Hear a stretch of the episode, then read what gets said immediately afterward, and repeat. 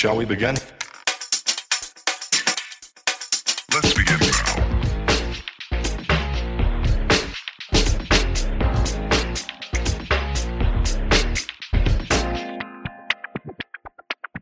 Hello, I'm Richard Hattersley, and welcome to No Accounting for Taste, a podcast for accountants from accountingweb.co.uk. Today on the show, we're looking back at last week's budget. Was it a non event for accountants, or were there some rabbits hiding in the undergrowth of the budget red book? And then later, as the world leaders gather in Glasgow for COP26, we'll be asking what role do accountants have to play in the climate crisis? Joining me to discuss all of this and more is my co host, Accounting Web's John Stokdyk. Hello, John. Hi, Dickie. It's always a pleasure to catch up with you in this setting and with our uh, our weekly or our fortnightly accountant uh, guests as well. So thanks for having me again. Well, let's introduce our guests then. So, in Accountant's Corner this week is a regular on the Accounting Web podcast airwaves. It's Matt Port, the founder of Port & Co. Um, hello, Matt. Thank you for again agreeing to enter the virtual pod booth. Hi, gents. Always a pleasure. So, uh, Matt, at the start of the year, Port & Co became B Corp accredited. So, later in the show, uh, you'll be discussing more about how the accounting profession holds the keys, hopefully, to building a more sustainable future for our economy. But first, let's race through the most read stories of the past week. And let's be honest, there was only one story that has got the profession talking, and that is, of course, the budget. So on 27th of October, Rishi Sunak delivered his third budget. It was a 65 minute speech, uh, had very little surprises, as many of the spoilers were leaked to the uh, press days before the Chancellor stepped towards the dispatch box. Um, so Sunak did receive a little bit of a slap wrist before by the Speaker of the House. Uh, but as I said, many leaks there about the increase in national living wage. Then much else was somewhat leaked before the actual speech. Um, and when he actually did stand up, there wasn't really much to get tax aficionados excited beyond uh, alcohol duty tweaking and a few issues with R&D relief and tonnage tax. Uh, John, what did you make of the budget? A big event, or was it a little bit of a disappointment? I, I think I um, my, my my if if there is disappointment on my tar- part, it's it's it's it's often tinged by self interest. Um, as as you know, I'm I'm not uh, even having covered the market since uh, gosh, getting on for almost 25 years. I I am by disposition a technology uh, person rather than a tax person. So it's always forcing me into territories that make me feel uncomfortable. So for me, the kind of budget that has very, very few substantive tax changes is um, is great. I think I think uh, Neil Warren uh, took my guide from here. He he, he's our VAT expert, and uh, his reaction was the more that he heard the Chancellor talk about the alcohol duty, uh, the more he realised that we're not going to hear any significant VAT changes today. And uh, he he was pleased because that meant he could knock off early and watch the football uh, that evening. So, so Dara said it was a bit like bit of relief on my part. I, I had spent the afternoon wrestling with the business rates reform, um, and really, I think that that wasn't the great overhaul that that the retail industry in particular was hoping for. So so very much uh, you mentioned the rabbits uh, of Paul Aplin's uh, thing. It, it, was sort of funny how many rabbits didn't come out of the hat, uh, for for which probably we can be thankful. I mean, if you remember previous years, you know, all those all those ugly surprises, you know, are always the thing that just possess the profession. So if there's one benefit of all the leaks and the steers, it's it's that we are being taken by surprise a little bit less, and that's to be welcomed. Um, we've just noticed we got we're recording this on Thursday, the fourth of November. We just got the draft finance bill clauses through from HMR uh, from the Treasury, and it, it is just documenting most of the things he mentioned. There aren't any so far. We haven't seen any surprises in there. So so nice quiet budget. It may not be great for for spectacular headlines and traffic, but um, you know, bringing a bit of of you know if we take some of the, the pre-budget hype out of it, I think I think bringing a bit of mature reflection to the um, tax policy process is to be welcomed. So the, the, the budget itself, the 65 minute speech, um, there wasn't too many fireworks, but when the red book dropped, there was a little bit more substance. I wouldn't go as far as to call them rabbits, but there was some some items which did uh, interest our readers a little bit more in the 200 page document, such as the extension of the CGT reporting from 30 days to 60 days, an extension of the 1 million annual investment allowance as well was included in the book. And probably what received the most reaction from our readers was the confirmation of the basis period reform, which also makes an appearance in the, the finance bill, which was released on the day of recording. Matt, famously, um, our, view, our listeners may remember your last appearance when we were talking about the job support scheme, which at that point was um, it, it was uh, removed before it even began, and you famously said that you didn't take much notice of it because you thought that was not going to go through. Um, and and you were right to do that. So with the budget, did you have a similar kind of feeling that you kind of sensed there wasn't going to be much happening, so you kind of took a similar kind of approach? Yeah, well, I think all of the the key policies were were leaked. Um, so yeah, we we kind of digested those before. I did feel that there would be yeah that one rabbit in the hat. Um, so I was kind of hanging on the end for for it and didn't didn't really feel it, it ever came. But as John said, you know we've got to be we've got to be honest about where we are with with public finances. So um, yeah, it's broadly welcomed. Was there anything within the actual uh, the speech or some of those announcements which did um, did get you thinking maybe that might might affect my clients, or was most of it um, such tinkering, tonnage tax? Yeah. We're looking at you that um, it's not going to really bother my clients too much. Yeah, I think the biggest announcement um, was about the reforms to R and D, where the expenditure has to be incurred in the UK. Um, I think that's going to have quite a big big impact, and we need to look across the detail um, of that to understand its its impact. Um, again, it's I, I, kind of understand the logic behind it, so I'm not massively against it. But um, the, for me, there's two aspects to research and development. Obviously, it's about creating uh, strong companies that are innovative, innovative for the future um, in the UK. But I, I, understand obviously that they want that credit to be to be spent um, in for UK companies. With the actual budget process itself, I think the whole idea of leaking a lot of the items before the budget has sort of raised a few questions about the the whole presentation of the budget. Something Rebecca Seely Harris uh, uh, pointed at in her piece on Accounting Web. She said, What I would like to see the most in the future is for the incessant drip feed of leaks and pre budget measures, such as the social care levy, to stop and be delivered in the actual budget itself once a year in a timely fashion. Matt, do, do you think having one day when everything gets announced is the, the right approach, or would you kind of prefer something which is more spread across the year? Yeah, well, I think we, you know, we need to consider the impact that these announcements have. Um, so many accountants, for example, will set aside budget day to respond to the client queries that inevitably follow. Um, if that's a planned announcement, you can do that. Uh, when things are just, you know, come out and you know it hits the headlines, and then you get your inbox full. What's this? And you've got no idea um, because you haven't even seen the announcement yet. Um, yeah, it's it's not helpful to to clients or or the profession. So yes, basically. Yeah, and I mean we we sort of operationally as journalists, um, we sort of you know there's rituals that we get used to and follow. Uh, and I think this year I've, I've had a nervous breakdown at, at thirty five because I couldn't find the budget page on the Treasury website.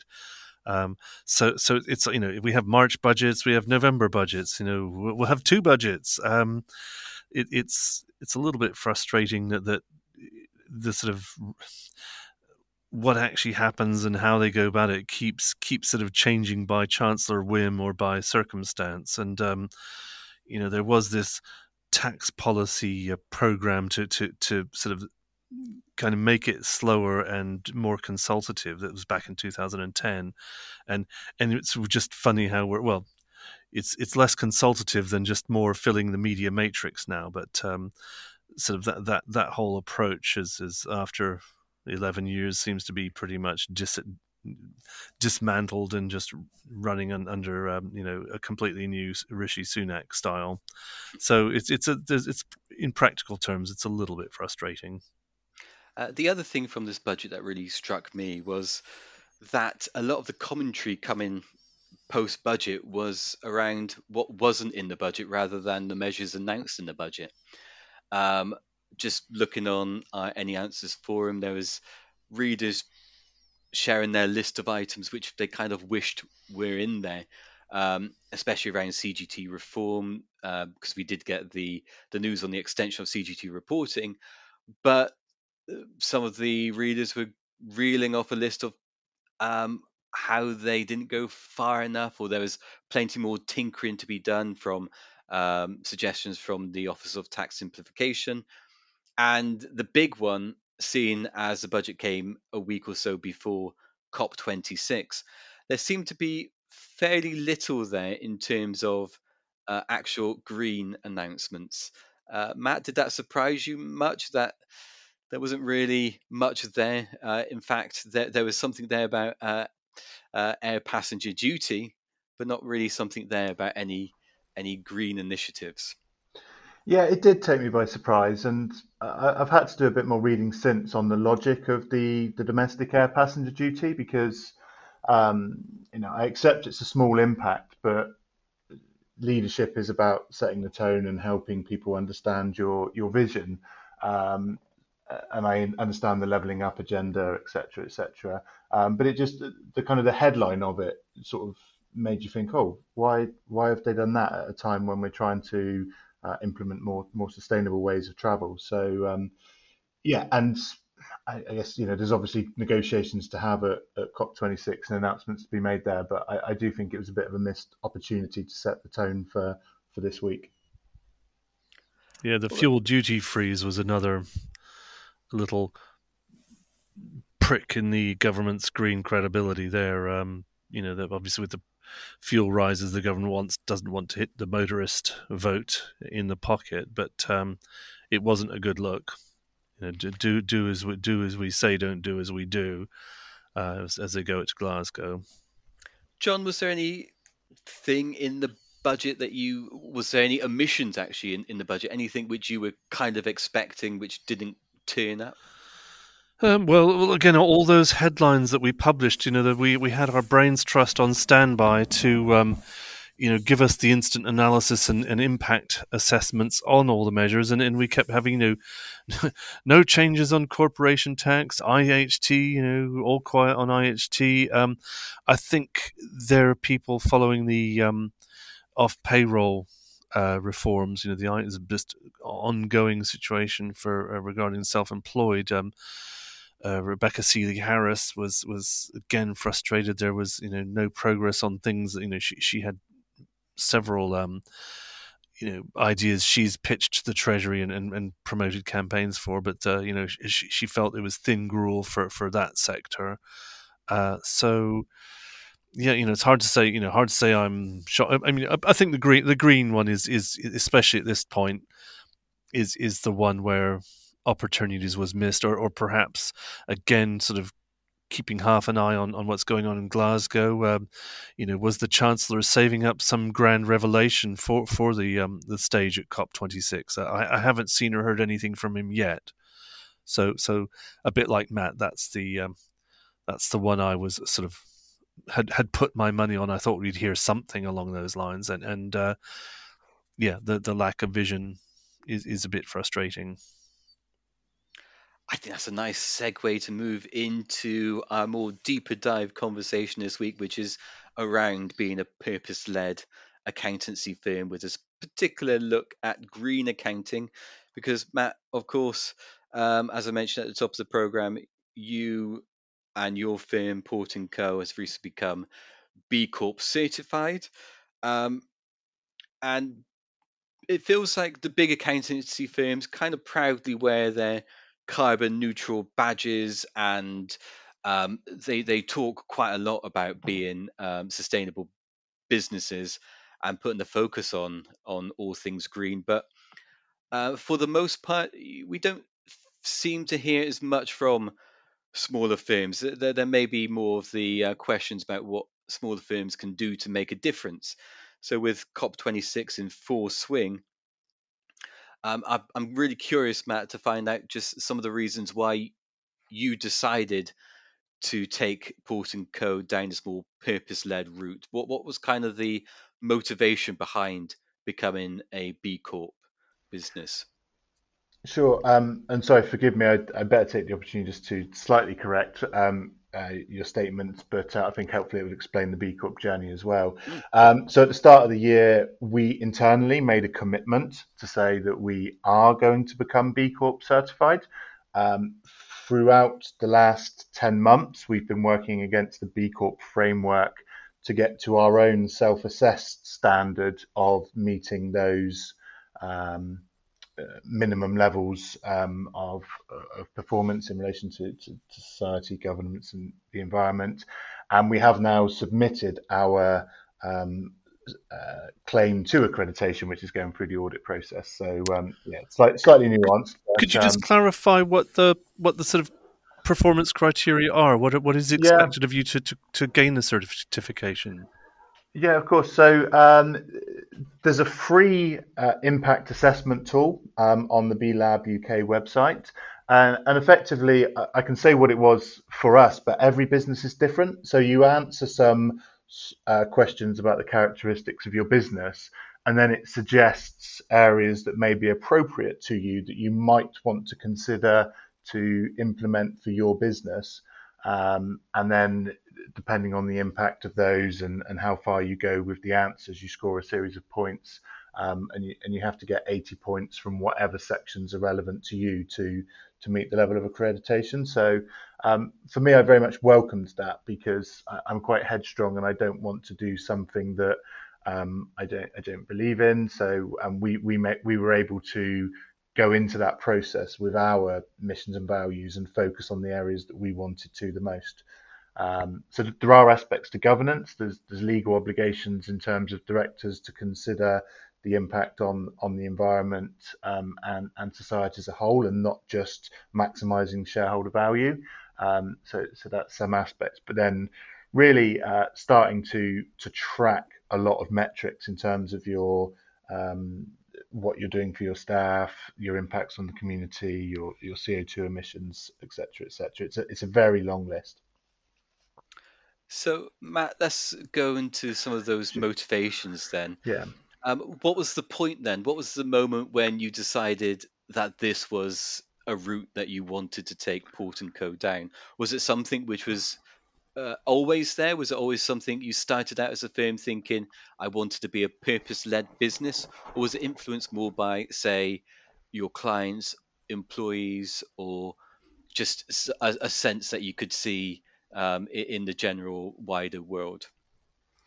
Um, yeah, so I have to be completely transparent in in for the for the majority of my life. I haven't really given um, a lot of this stuff a second thought, to be honest. Um, uh, coming was sort of doing my period of reflection over Christmas and the New Year last year, um, and, and, we were due to have a, a baby in in February, um, and it started getting me thinking about what world I wanted to to leave behind, um, and actually starting to think about you know some of these dates that we're talking about 2030 2050 um, they're actually not that far away. And you know they're some of the scenarios we're talking about. Of course they're long range forecasts. Um, they may not be accurate but you know my, my grandchildren will be be around in this time. And, and so it's it started with a, a deeply personal um, belief. Um, but I was also aware of B Corp because we operate predominantly in the food industry, and a lot of our clients have pursued the certification, and I was aware um, of that. And so, yeah, it's really sort of been a, a, been a convert for me. And the more that I spoke about our our team with this, the more I could see it was a, a shared value. And um, what's been the general reaction then from your clients as you become more vocal about just the uh, some of the things you're doing internally within your firm to embrace um, a more sustainable way of doing business. Mm, what's really interesting is the conversations that that happen when we when we speak to people. Uh, I'm sure many of the readers know you put a lot of effort into writing a, a tax policy um, update, and you put it out on your, your, social media, and you get one like or you know and a handful of views. Um, but it's really with our community that we that we engage with. So it's more than just more than just our customers, but our, our suppliers and, and local businesses as well. Um, they've really all commented on how they found it really insightful to that we've shared our journey, and you know it's given them food for thought as well. And yeah, if I'm being completely honest with our customers um, specifically, um, they're aware, they welcome it, but I think there's so many things which are focusing on sort of like the scope one, scope two businesses that they're not yet looking at their supply chains. But I do really think that's coming where where people when they've looked at within their own business, they're going to start turning their, their attention to to supply chains, which Tesco have done in the last few weeks, incidentally, requiring all of their uh, suppliers to to um, to comment on their greenhouse gas emissions. Matt, I'm curious as well, just to um, just to find out a little bit more about the actual mechanics of how um, this you, the approach you've taken has changed the way you've done things within your firm. So um, maybe a, spe- a, specific focus on technology. Um, how have you have you kind of changed the way that you um, that you use technology in order to become a little bit more a little bit more green? Um, I think the best way I can say is that, you know, in terms of starting point, is actually tracking um, the data. So, in terms of we've always been paperless, um, but I didn't necessarily do that, being brutally honest, because of the green credentials. Um, I just felt it was an inefficient way to work. Um, and so, yeah, we've always worked off um, laptops, you know, the home working thing we do. So, um, yeah, I, I, I, can't think that we've specifically implemented any technology in, in terms of hardware that's uh, that's altered during this journey. But yeah, in terms of like getting data tracking, like we've got um, extension leads that um, track our uh, electricity usage for our home workers, which was a real problem for us. You know, how do we understand um, and then that sort of gives us information to understand a lot more about what we do with the size of screens we use, the energy efficiency of those screens, etc. So, so that would be the, the main technology changes.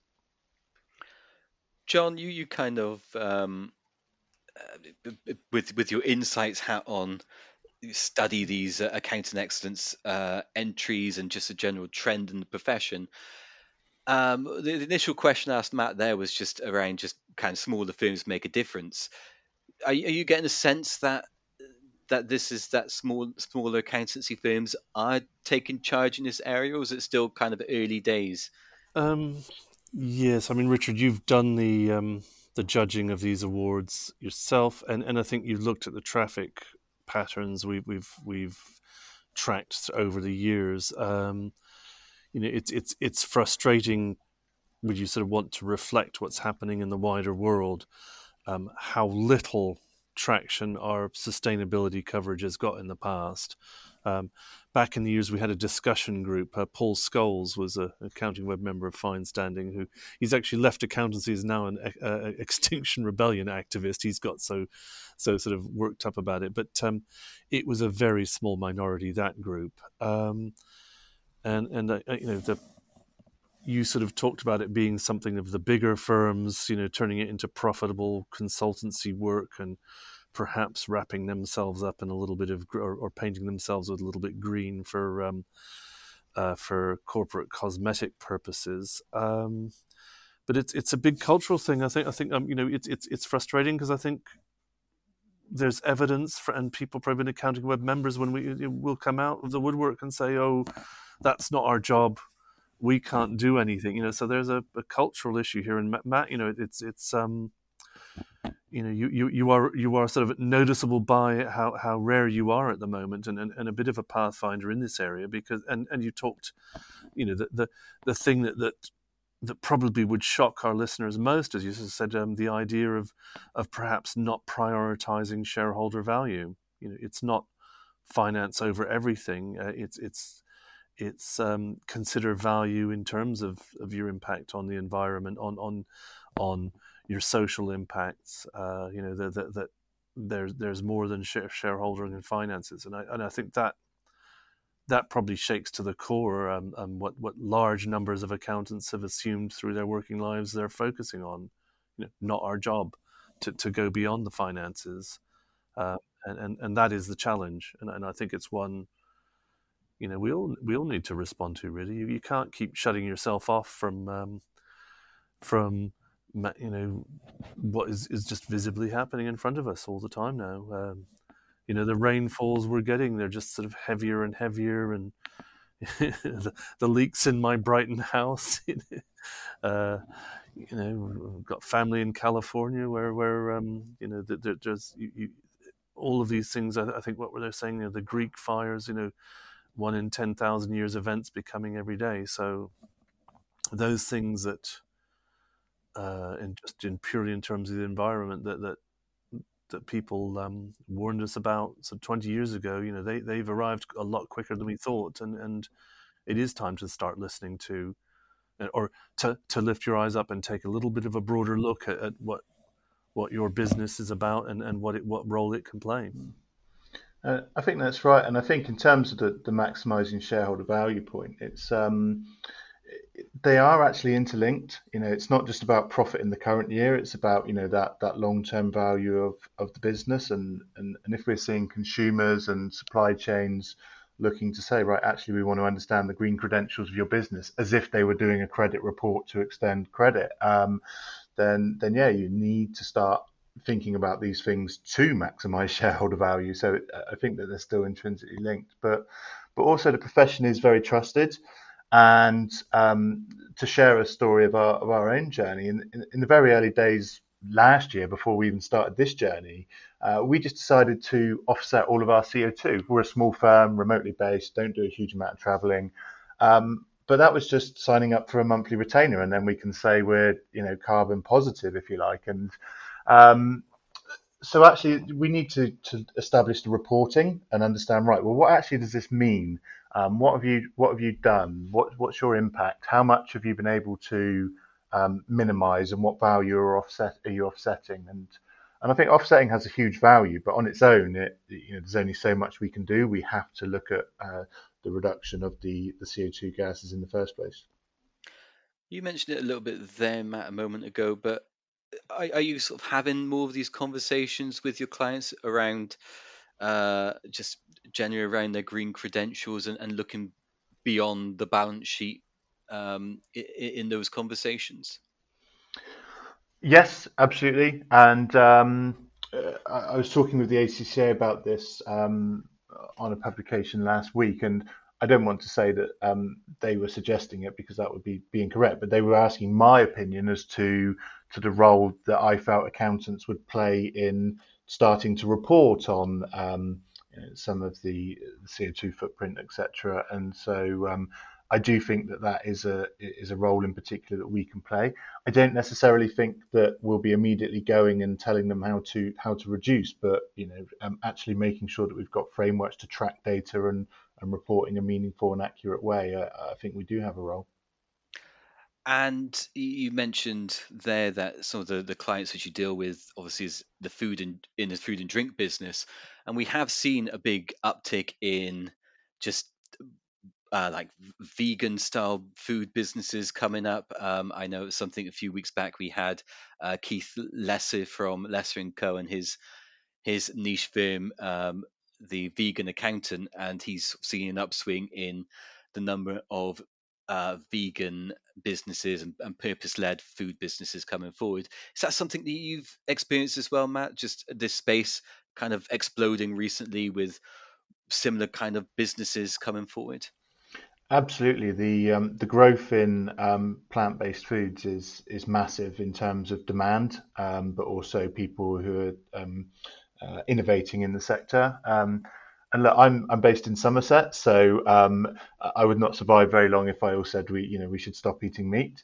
Um, but you know, can we eat a little bit less meat and you know have a, have a few days where we, we don't eat any meat at all? Um, yeah, of course, and I, and I think that's what it's about. We're not telling everyone you need to go to go vegan, but if we're aware of the of the impacts, um, yeah, um, then actually we can we can start making slight tweaks that can have a big impact and just just the way that you you work going forward is there kind of changes which you've made um, as a firm perhaps in, in the way that you work in the office? Is it more remote working now? What kind of things are you looking to implement just to really mm-hmm. solidify your um, your status as a more purpose-led business? Sure. So so for us there's a big focus on on education and influence. Um, so you don't need to have uh, an electric car and and be vegan to to work here. That's not the type, type of culture we're trying to to create. But we want people to be um, open to, to, to being aware of these things, um, to understanding the impact they they have, and um, yeah. So for that sense, we don't want to we don't really want to come at this from the fear based approach. We we really want to inspire people to want to to make these changes. Um, so yeah, that's that's our real focus at the moment. Yeah, Matt, I just wanted to react to something you said that again I think is sort of quite quite important. Um, you talked about sustainability of, of the businesses, you know, and that is a a sort of contributor to, to, to shareholder value. I mean, I I do find myself gravitating to that. Um, you know, the terms of the business that that you know can grow sustainably. You know, you don't just ch- ch- chase revenue and and you know try and maximize profits and everything you you, you kind of um, you know build out if you're going to be growing build out in a way that that you know your team can handle that that, that you know you're, you're build, moving into you know sectors that, that aren't hit and run you know that, that they'll they'll they'll progress you know uh, uh, uh, uh you know in all, all aspects of your life i think you know there's i do think just just taking things a little bit easier, thinking, you know, and, and I think that a, a, lot of this has come from spending so much time uh,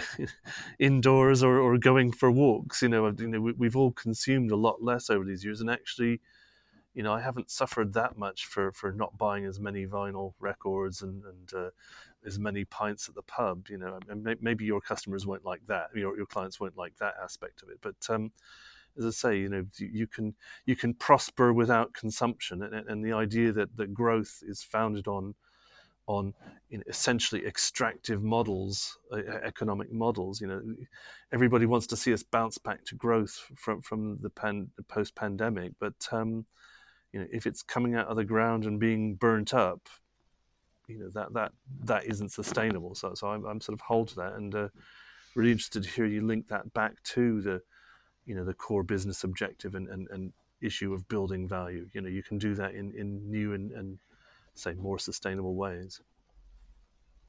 Wholeheartedly agree.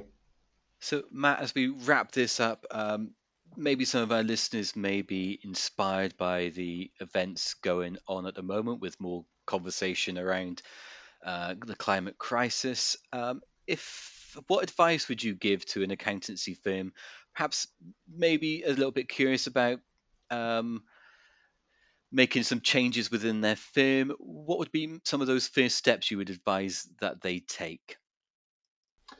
Um, so yeah, if we're thinking about smaller practices, um, they well, if we're looking as this goes out, um, the ACCA are running a, a completely free course um, on sustainability at the moment. So I'd, I'd check that out. Sorry for the plug. Um, but also the business impact assessment on the B Corp. There's no on the B Corp website. There's no commitment to um, to do anything with it. Um, so if you've got a genuine interest, just just go and put in the the answers to um, the questions that they ask you and consider the other options that are there uh, and just really see if that if you feel that that fits with your your values and, and a path that you want to go down because even just going through that framework there's no requirement that you have to do it in 12 months. If it's if it's five years and you implement some of these things and it's, a direction of travel it's completely a free resource. You can do it in an hour and a half two hours. So um, yeah it's it's definitely well worth doing. And this, of course, is going to be a topic which we'll be talking more about at Web Live Expo on the 1st and 2nd of December in Coventry. So be sure to register to get your ticket by going to accountingweb and you can register for free there. So be sure to go there, book your place, and learn a little bit more and hear more stories from accountants there around just how they've uh, made that adjustment and some of the stories there from the trenches. So, uh, thanks very much, Matt, for your time today. Uh, thanks as always, John. And for all your news from the world of accountancy, join us as ever on accountingweb.co.uk. So until next time, bye for now.